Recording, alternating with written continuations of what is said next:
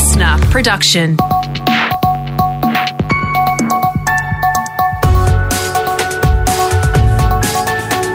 Australia Today's morning agenda with Natasha Belling. Good morning. Thanks for your company. Let's check what's making headlines this Thursday, the 21st of October. Our nation has officially hit an important vaccine milestone with 70% of Australians over the age of 16 now fully vaccinated. It comes as the federal government flags vaccine booster shots could be rolled out to the general population as early as next month with aged care residents and high risk workers some of the first in line. Chief Medical Officer Paul Kelly says they're waiting for the green light for the third vaccine from the TGA and ATAGI, but there are already promising results coming in from overseas. There are several countries now that have started on booster programs in different ways, but particularly in Israel, where they've, they've gone uh, very rapidly with a, a booster program for the whole population. And we were able to look at the data that had come out from Israel yesterday, and it very much confirms that this is safe. Victoria's lockdown will end at 11:59 p.m. tonight with the countdown on for new freedoms for millions of residents. COVID boss Jeroen Weimar says he hopes people will take a responsible approach to reopening. All up for people saying we're going to open up and do these amazing things at midnight, but can we just recognise we're hitting that date 6 days early. That's that's a phenomenal achievement of everybody who's gone out and got vaccinated. Can we all just get there sensibly and not sort of, you know, crash the door down on the way in? Meantime, Melbourne commuters are being warned to brace for delays on public transport with almost 100 tram staff in isolation. A fully vaccinated driver has tested COVID positive with everyone at the depot in the city's southeast now being tested. In WA, the state government is defending its decision to introduce mandatory vaccinations for 75% of the state's workforce. Under the move, employees which are deemed high risk, including teachers, construction workers and hospitality staff will need to be fully vaccinated by the end of the year. Those who don't comply could face fines of up to $20,000 for individuals and $100,000 for employers. Premier Mark McGowan making no apologies. Our rules are pretty strong, they're pretty tough, uh, but they're necessary in the circumstances we face, and they're uh, comparable to what's occurred in other parts of Australia. The decision, though, has been met with some anger, with hundreds yesterday protesting in Perth CBD over the mandate. Concern is growing for regional Queensland over its low vaccination rate. The number of people getting vaccinated across Queensland has dropped this week compared to last by around 2,000 a day. The Chief Health Officer, Jeanette Young, warning low vaccine rates could mean more targeted restrictions. If you've got a community with very low vaccination rates, then maybe uh, one of the only strategies while people get vaccinated is to recommend to the Premier that there needs to be a lockdown in that community. And another vaccine blitz is happening this weekend with 100 Queensland schools being transformed into vaccine hubs for Super Saturday. In other news this Thursday morning, the federal government has blocked an attempt to investigate former Attorney General Christian Porter for possible contempt of Parliament. Mr Porter declared last month that anonymous donors covered part of his legal fees in a defamation case against the ABC. The Morrison government yesterday voted not to refer the matter to a parliamentary probe against the advice of the House Speaker. Now let's check what's happening in your state with our reporters on the ground. To WA, and it's the mysterious disappearance that is baffling police and experts around the world.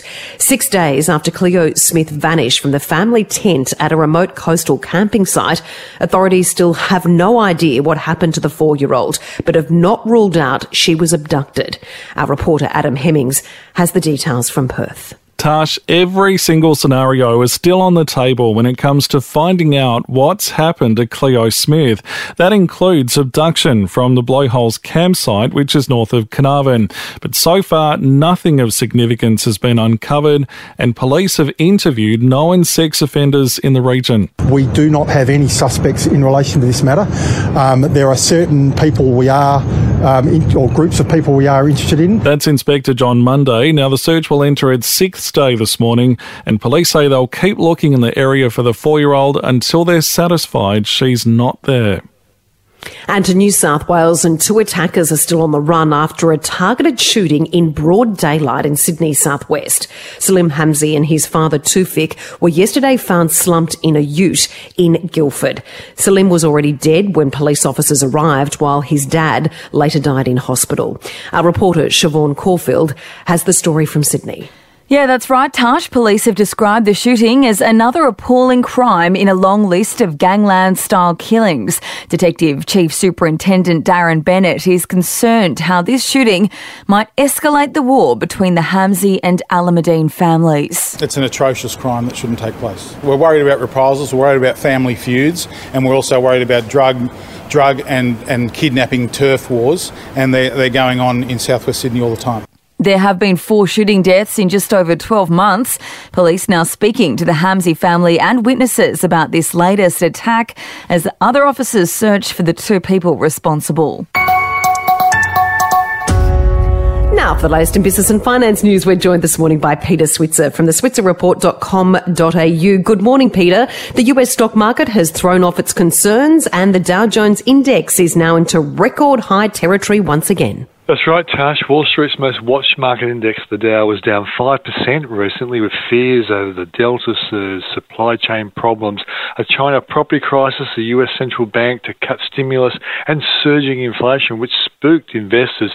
But US company earnings have beaten all expectations, and the irrepressible Americans are buying stocks again big time. And our market is expected to be up 21 points at the opening today. And Peter, the upcoming Glasgow Climate Conference next month is having a major impact with our big miner Rio Tinto promising to cut its carbon footprint in half by 2030. Yeah, and the massive miner is putting its money where its mouth is, pledging to spend $10 billion over the next nine years to reduce its carbon emissions by 50%. Helping to do that, Rio says its aluminium smelters will be run off renewable power. And talking about climate change, certainly someone who is leading the way, Peter, is Australian entrepreneur Mike Cannon Brookes, set to set aside $1.5 billion over the next nine years to limit global warming huge for an individual, isn't it? So Cannon Brookes, he founded a tech company called Atlassian, listed on the US stock market and worth $100 billion. And he and his wife Annie have long campaigned to change climate threatening business practices. And again, the Glasgow Climate Conference has encouraged big business to dig deep to reduce global warming. It sounds ironic, but this is only the tip of the iceberg of what business will give to make net zero emissions happen by 2050. It is indeed. Peter, thank you. Cheers.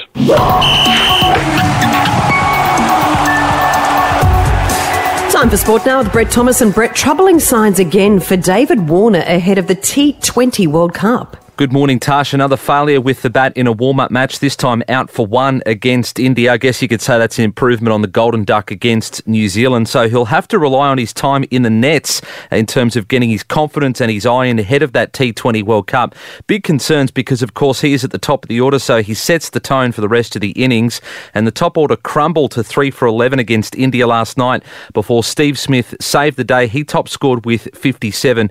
Got a bit of help from Glenn Maxwell and Marcus Stoinis in the middle order as well, dragging to a competitive total of 152. India, though, chased that down with ease with 13 balls to spare. They are the favourites heading into this tournament. Smith, though, says he can't fault his own preparation. Yeah, good. I feel like I've been hitting the ball really well. Haven't obviously played too many games um, with the IPL, but obviously spent a lot of time in the nets working on things and getting used to the conditions, which has been nice. And we play South Africa on Saturday night, Tash. And also this morning, Brett, the Dolphins are in a fight with local leaders around Moreton Bay over their name, who are threatening to pull millions of dollars in funding before they even enter the NRL. Yeah, look, it uh, seems actually quite serious. This Morton uh, Moreton Bay's mayor Peter Flannery has sprayed the new NRL team over their decision not to reference their home region Moreton Bay in the team name. Of course, they're not going with uh, anything before the Dolphins. They're just simply known as the Dolphins. Here is the mayor of Moreton Bay. It feels like we've been part of the journey up until this point. That once the announcements were made, we've been forgotten about. They have a huge supporter base out there that want to get behind their own team, and without the name Moreton Bay in their title, people simply won't do that.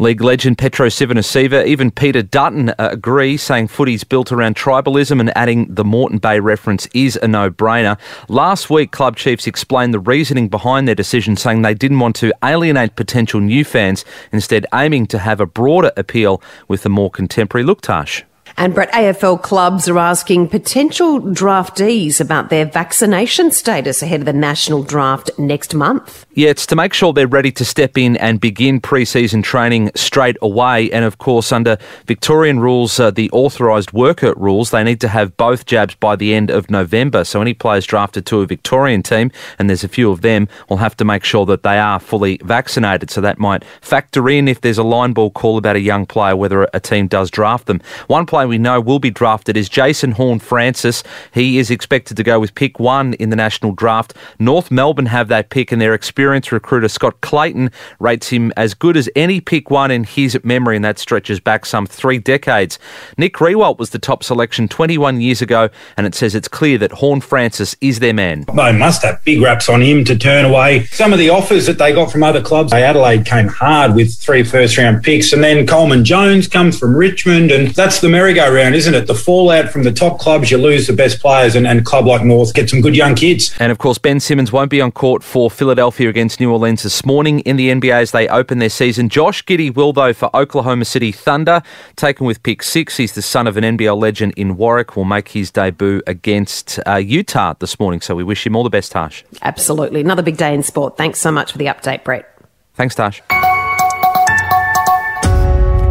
And more wild weather has lashed Australia's east coast. A hailstorm hitting northern New South Wales late yesterday, covering local streets in ice and causing widespread damage to homes and businesses. Here's Scott Dodson from Fire and Rescue New South Wales. Uh, we've had everything from floodings in homes, buildings, We've had a roof collapse in a shopping centre in Turmina. We've also had people trapped in cars due to ice, and also we've had a lot of wires down and trees down in the area.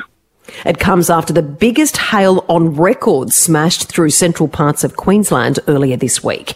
And that's all you need to know to start your day with Australia Today's morning agenda in your podcast feed from 6:30 a.m. every weekday morning. You can also catch the latest episode in a whole new world of audio by downloading the new Listener app for free. I'm Natasha Belling. Thanks so much for your company. Have a great day. Stay safe and we look forward to seeing you tomorrow.